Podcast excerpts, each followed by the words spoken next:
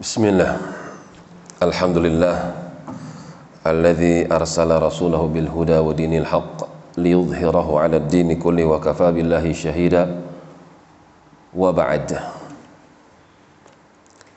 masih di dalam surah Al-Mu'minun sampai pada firman Allah Ta'ala wala nukallifu nafsan illa wus'aha Allah kabarkan akan keadilannya dan kesempurnaan syariatnya.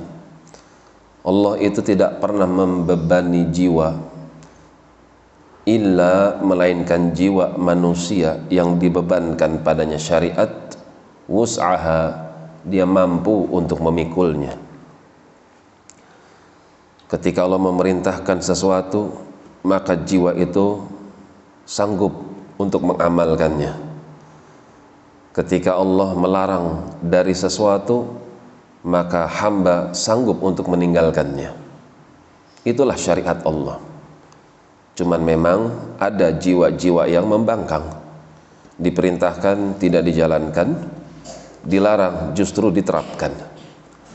Waladaina kitabun yantiqu bil haqqi. Dan sungguh di sisi kami ada kitab buku yang tertulis dari amal-amal manusia. Setiap ucapan dan perbuatan manusia ada bukunya. Yantiqu bil haqq di mana dia berbicara dengan benar.